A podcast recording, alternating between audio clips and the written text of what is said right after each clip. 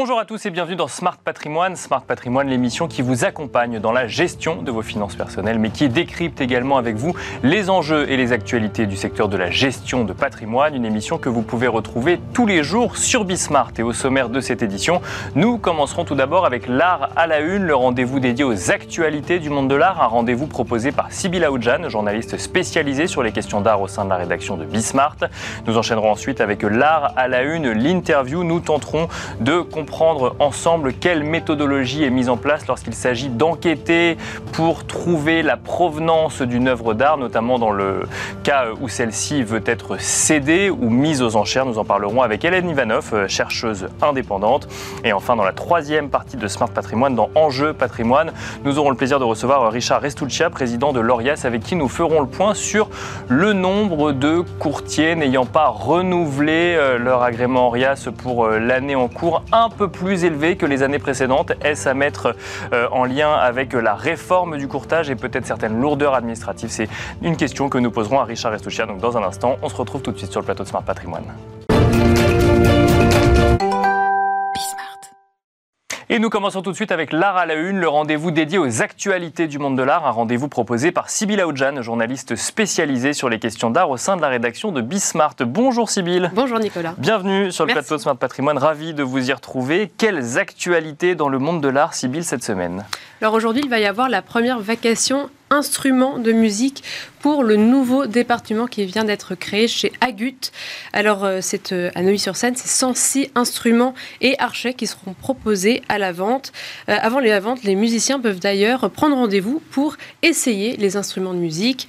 on voit bien que la France est assez reconnue pour son école d'archetier, car on retrouve différents noms de, dans cette vente, avec par exemple les archets de violoncelle de Victor François Fétic, estimés pour 8 entre 8 et 10 000 euros. Archer de violon de Charles-Louis Bazin de 1930 est signé, estimé entre 3 et 4 000 euros. Et puis aussi, bien sûr, des violons et des violoncelles. Par exemple, euh, un violon réalisé par Paul Blanchard datant de 1900, estimé entre 8 et 10 000 euros.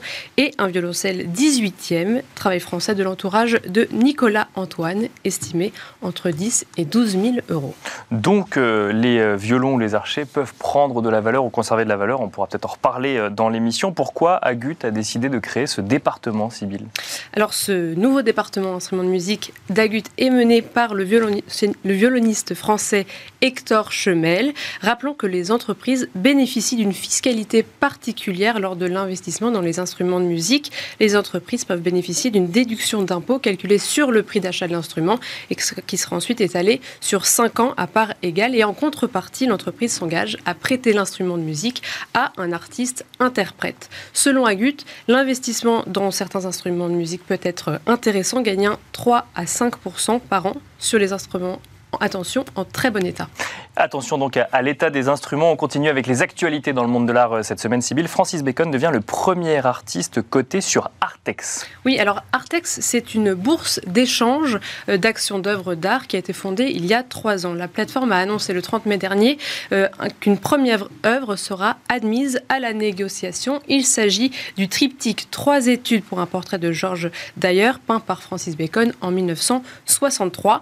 Le tableau a été vendu aux enchères en 2017 chez Christie's pour 52 millions de dollars et aujourd'hui euh, il sera proposé aux investisseurs pour près de 55 millions de dollars sur Artex. Comment, euh, une œuvre d'art peut-elle être cotée en bourse? Quels sont les mécanismes? Alors, Artex a pour objectif de développer les opportunités d'investissement euh, dans des œuvres d'art allant de la Renaissance à la période contemporaine.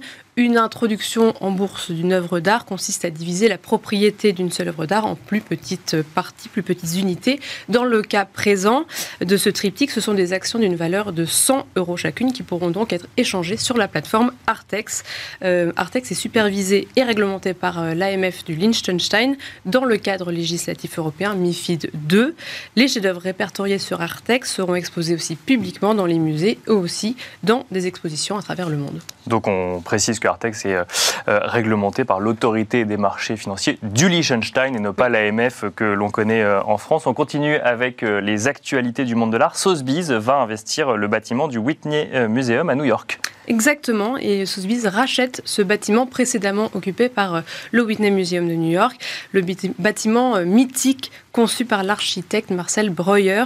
Sotheby's a indiqué qu'elle allait euh, investir le bâtiment avec une salle de vente et des galeries à partir de 2024, et c'est seulement en 2025 que les portes vont s'ouvrir officiellement. Selon le New York Times, Sotheby's a déboursé 100 millions de dollars pour cette acquisition de ce nouveau siège. Actuellement, ce bâtiment est occupé par la Frick Collection, qui, euh, qui dont le musée euh, à New York fait l'objet d'une rénovation. Et donc le bail de la Frick Collection se termine en 2024.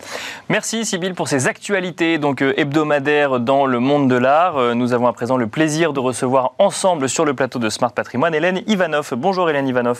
Bonjour.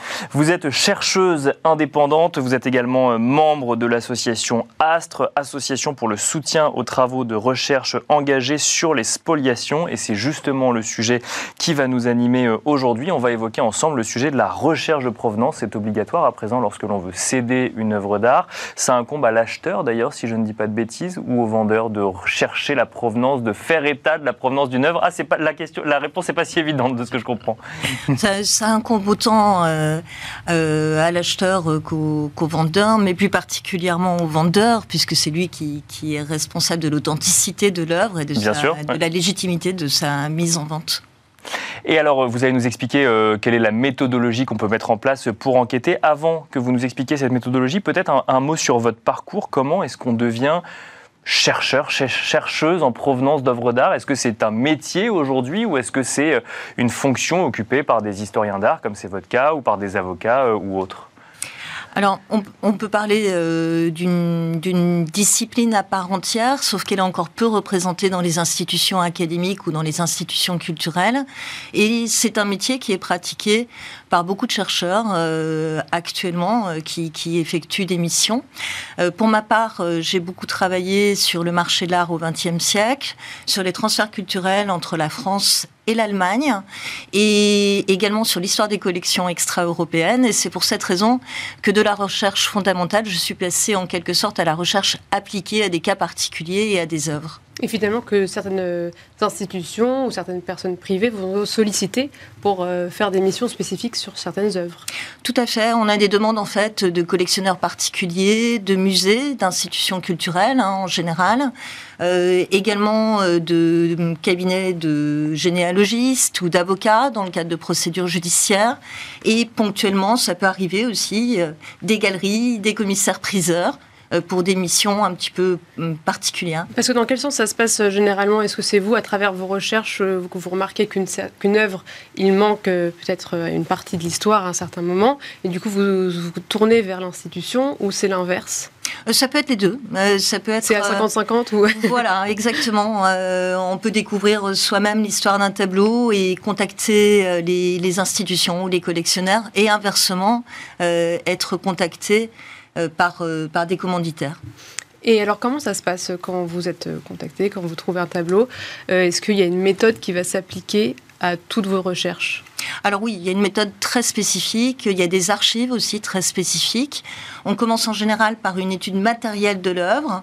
On observe le dos du tableau, par exemple tous les, tous les tampons, toutes les étiquettes, toutes les inscriptions. C'est en quelque sorte euh, un passeport hein, sur lequel euh, on a imprimé les différents déplacements euh, de l'œuvre. Et ça, on le fait systématiquement, même si quelqu'un l'a déjà fait avant nous, on peut, on, le, recommence. Tout à fait. D'accord. Tout à fait. Il faut observer très minutieusement toutes, toutes ces marques. Et puis par la suite, on va s'intéresser aux archives et là travailler véritablement sur les sources propres à la recherche de provenance, donc des catalogues raisonnés, euh, des catalogues de vente aussi, sur lesquels on trouve des annotations, par exemple, hein, ou le nom de l'acheteur. Et ça va permettre d'identifier une des étapes hein, du parcours. Et puis, on va s'intéresser ensuite aux archives en tant que telles. Hein. Euh, donc, euh, les archives en particulier politiques, celles du commissariat général aux questions juives, des archives aussi Ça, c'est pour Les œuvres qui auraient pu être spoliées? Voilà, pour les œuvres qui auraient pu être spoliées. Les archives judiciaires également euh, qui correspondent à des procès pour collaboration après euh, la période de la Seconde Guerre mondiale, dans l'immédiate après-guerre, et puis des archives fiscales aussi qui donnent beaucoup de renseignements euh, sur les profits illicites qui ont pu être réalisés pendant l'occupation. Et puis, on a aussi d'autres types d'archives, des demandes d'indemnisation, par exemple, ou des demandes de réparation qui ont été posées par des victimes euh, dans l'immédiate après-guerre devant l'État français, et puis euh, dans les années 1960 euh, pour l'État allemand. Donc des collectionneurs qui seraient allés voir effectivement la justice ou l'État français ou l'État allemand en disant j'ai été propriétaire de cette œuvre à un instant T, mais elle n'est plus en ma possession aujourd'hui. Est-ce que je peux avoir un dédommagement? Ça, c'est une, un, un indicateur supplémentaire pour retrouver la provenance d'une œuvre. Oui, oui, oui, on y trouve beaucoup d'indications euh, sur, euh, sur les familles, sur euh, du coup les ayants droit aussi de, de ces familles aujourd'hui. Et à l'époque, on ne disposait pas forcément des bases de données qu'on utilise au beaucoup. Je voulais dire, c'est facile à trouver. toutes ces sources-là, elles sont faciles à trouver. Il y a vraiment des endroits de prédilection, des bases de données. Oui, alors pour les bases de données, c'est assez simple puisque c'est accessible en ligne, c'est libre et gratuit. Donc euh, n'importe quel acteur du marché de l'art peut les consulter.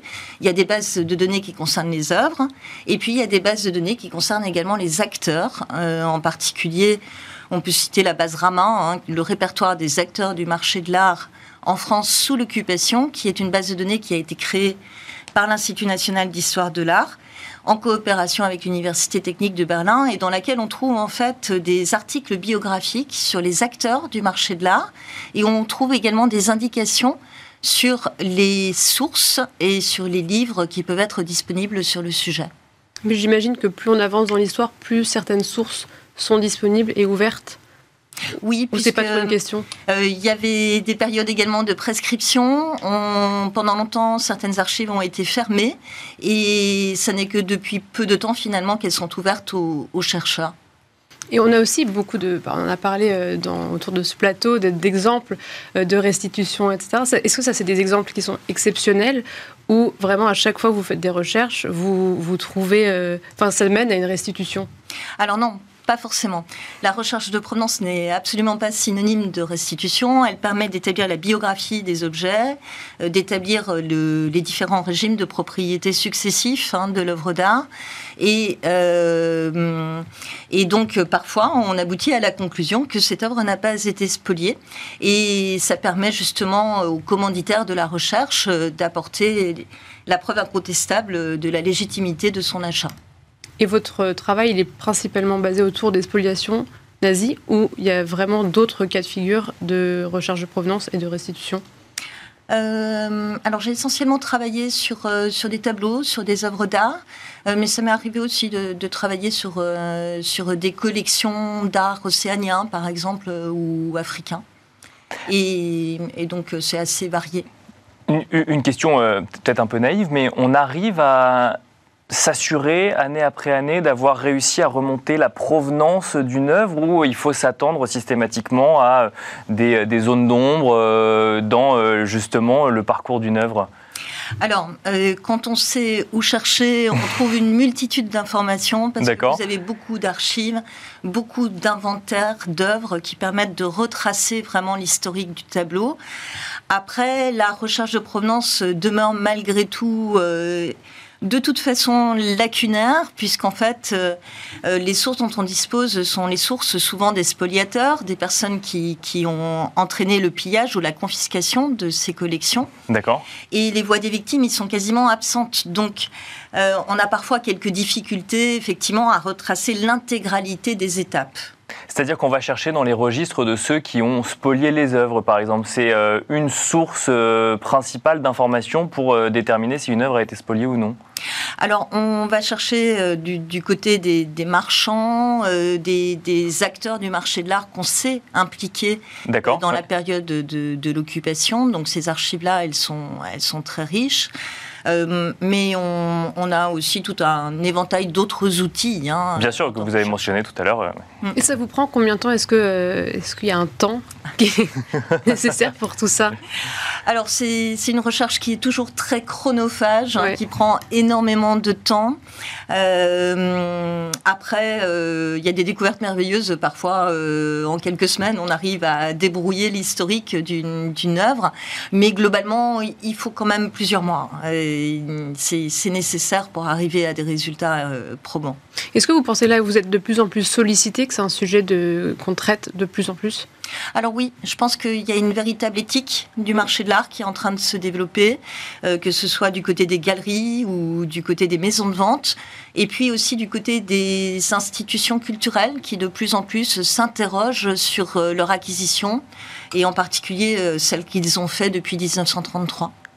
Une dernière question, euh, vous, vous, disiez que toutes les recherches ne mènent pas systématiquement à des restitutions. Alors parfois, effectivement, on se rend compte que les œuvres n'ont pas été spoliées. Quand on se rend compte qu'elles l'ont effectivement été, quelle est la, est-ce que, est-ce que la biographie de l'œuvre que vous restituez est juridiquement opposable, par exemple, pour ensuite euh, demander la restitution de l'œuvre?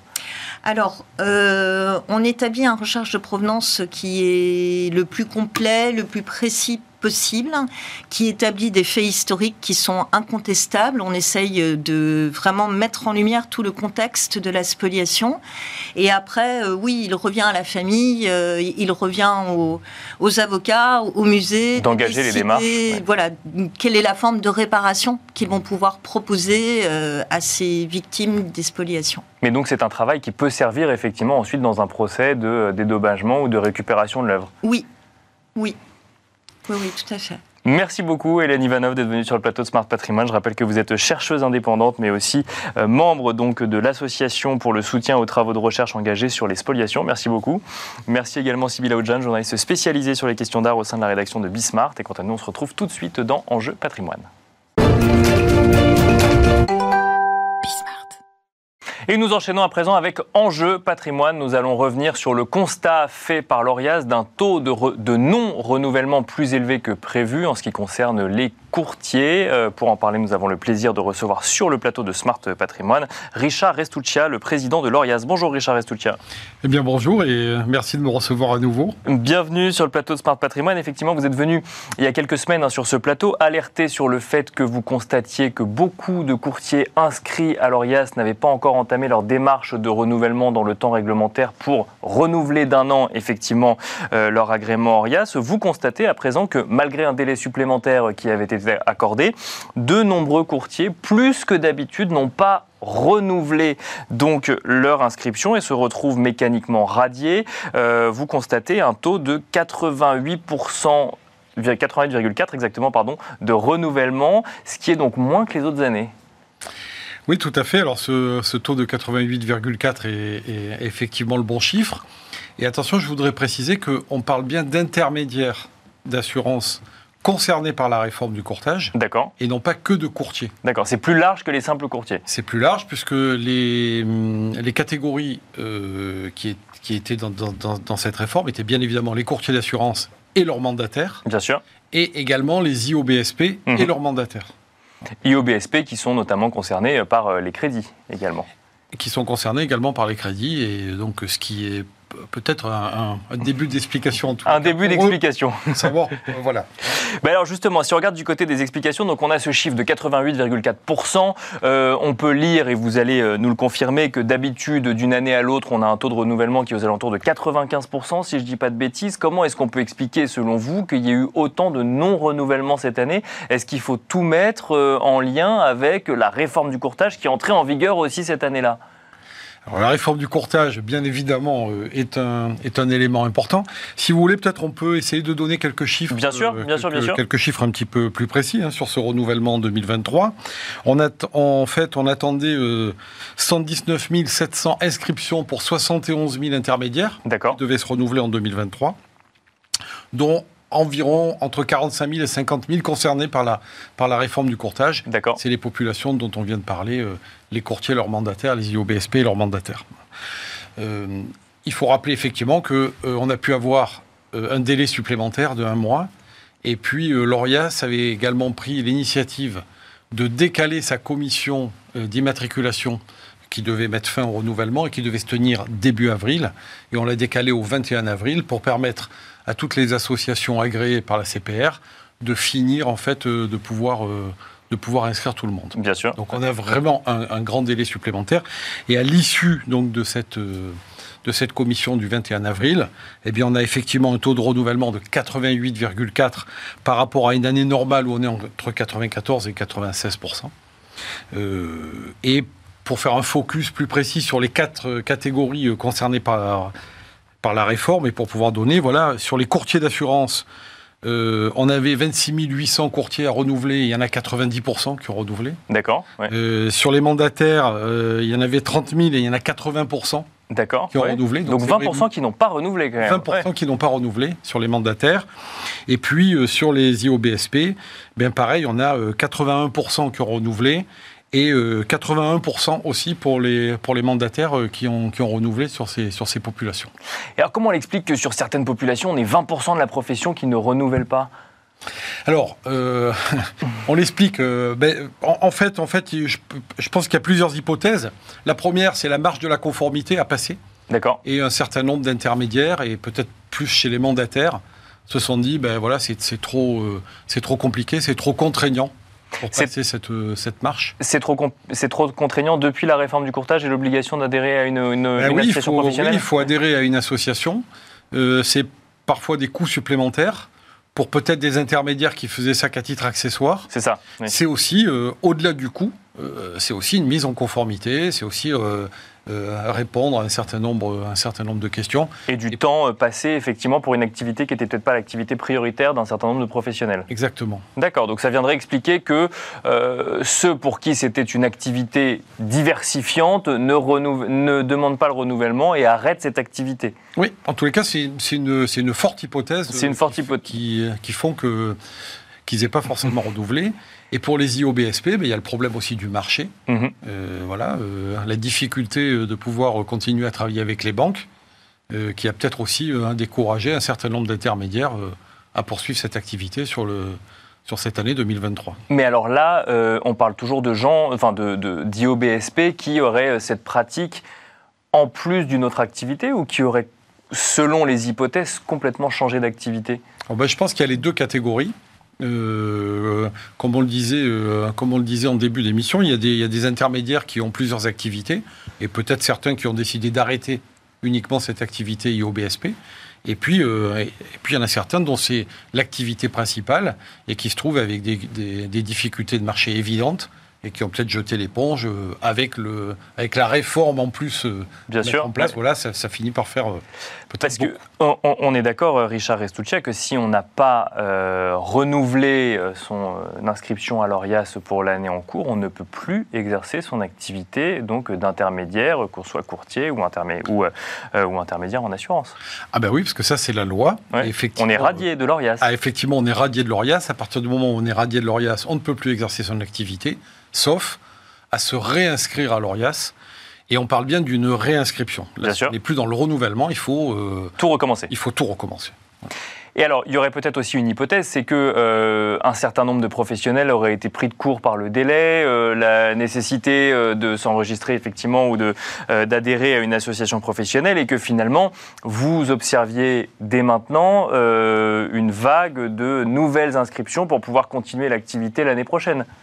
Alors, on s'y attendait à l'ORIAS. Ouais. On s'y attendait tellement bien que on avait continué à staffer notre équipe pour pouvoir faire face à cette vague de réinscription et pour pouvoir satisfaire tout le monde dans les plus brefs délais pour que tous ces intermédiaires puissent recommencer à pouvoir exercer D'accord. et, et à percevoir euh, leur rémunération et leur, et leur commission, puis surtout à donner du conseil aux clients. Et en fait, force est de constater aujourd'hui, après deux commissions d'immatriculation qui se sont produites depuis le 21 avril, que cette vague n'est pas arrivée. On parle peut-être de 200, 300 intermédiaires qui, qui se sont réinscrits aujourd'hui. Euh, alors, il est toujours temps euh, pour eux de le faire. Bien sûr, Plus ouais. le temps passe, Et ils peuvent le faire toute l'année. Il y a un délai peuvent- effectivement, ils mais peuvent, le faire toute l'année. Oui, oui, ils peuvent le faire toute l'année. Mais enfin, plus le temps passe, plus on peut se dire que peut-être ces gens-là ne renouvelleront pas. D'accord. Et donc euh, c'est un arrêt pur et simple de l'activité pour ceux qui n'ont pas renouvelé. C'est un arrêt pur et simple de l'activité pour ceux qui n'ont pas renouvelé. On constate également, dans ce même laps de temps, euh, qu'on a pu euh, passer euh, 3000 euh, euh, nouvelles inscriptions. D'accord. Donc, Ouais. euh, de nouveaux intermédiaires qui ont, qui ont décidé euh, de se lancer euh, dans ces professions.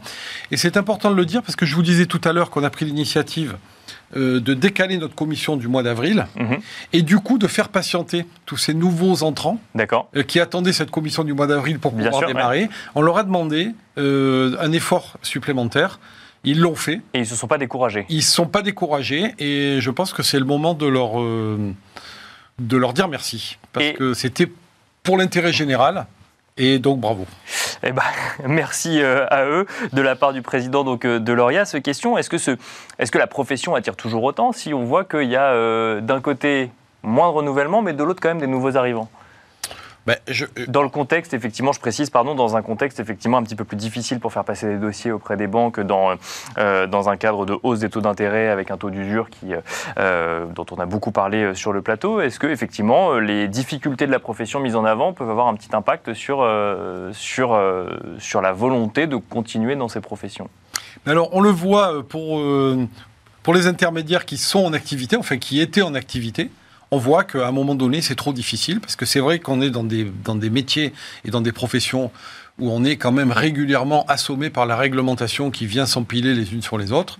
Et puis on s'aperçoit aussi, avec les chiffres que je vous donne, qu'il y en a beaucoup qui veulent entrer justement dans ces métiers euh, qui sont euh, des métiers de conseil et donc des métiers d'avenir, parce que euh, il faut rappeler quand même que l'ORIAS a été créé au départ pour les consommateurs et Bien pour sûr. rendre service aux consommateurs. Et ça, on l'oublie souvent. On, on- on est juste sur euh, l'ORIAS. euh, il faut impérativement, pour pouvoir exercer Bien sa sûr, ouais. profession, s'y inscrire. Mais il faut s'y inscrire euh, pour pouvoir montrer, entre parenthèses, patte blanche et pour faire en sorte que le consommateur puisse lui aussi aller sur notre site et se rendre compte qu'il a en face de lui un intermédiaire digne de ce nom. Et alors justement, euh, Richard Restuccia, si on sort un petit peu du simple sujet de renouvellement effectivement des, euh, des intermédiaires, quels sont les grands défis selon vous dans le contexte qu'on connaît actuellement euh, que, que va devoir relever l'ORIAS dans les prochains mois ou prochaines années? Alors l'ORIAS déjà euh, est- va, devoir revenir à une gestion beaucoup plus normalisée après cette, euh, après cette période euh, de réforme et donc de crise pour, Bien pouvoir, euh, pour pouvoir gérer tout ça. Et donc ça c'est plutôt bien parce que du coup euh, ben, on va faire en sorte de pouvoir continuer notre mission euh, dans des... Dans, dans- dans un confort, j'allais dire, euh, supplémentaire, et c'est bien pour les intermédiaires. Euh, et puis, on va continuer à communiquer auprès, de, auprès des intermédiaires et auprès du public. Les deux donc, ouais. Oui, oui, les deux, c'est important parce que parce que c'est une, parce que c'est une vraie mission. Et il ne faut pas oublier euh, voilà, que, que l'ORIAS est le, est le premier rempart pour les consommateurs pour s'apercevoir qu'en face d'eux, ils ont un intermédiaire euh, à, à- à qui ils peuvent faire confiance. Bien sûr. ouais. Et que les intermédiaires aussi ont, ont- ont- ont- ont intérêt à ce, que, à ce que ce registre de l'ORIAS fonctionne bien, parce que c'est aussi euh, bah, pour eux un, un gage de dire, ben voilà, je, Oui, on, on rappelle que c'est un des premiers réflexes quand on veut effectivement placer son argent, c'est de vérifier que la personne avec qui on échange ou euh, l'entreprise avec laquelle on échange a bien est bien inscrite au sein du registre de l'ORIAS et on peut les vérifier sur le site de l'ORIAS. on peut aller vérifier sur le site de l'ORIAS. Donc voilà, l'ORIAS est dans cette perspective, avec, si vous me le permettez, Bien sûr, très euh, rapidement. ouais. une actualité réglementaire supplémentaire depuis le 1er juin 2023, puisque les intermédiaires doivent retourner sur le site de l'ORIAS euh, pour euh, pouvoir euh, inscrire euh, un contact, c'est-à-dire euh, un numéro de téléphone, une adresse mail, euh, pour que, et, et leur site internet, pour que le consommateur, justement, ait encore plus de facilité pour, euh, pouvoir euh, les contacter et rentrer en- en contact avec eux. Merci beaucoup Richard Restuccia d'être venu sur le plateau Smart Patrimoine. Je rappelle que vous êtes président de l'ORIAS. Merci beaucoup. Merci à vous également de nous avoir suivis et je vous donne rendez-vous très vite sur Bismart.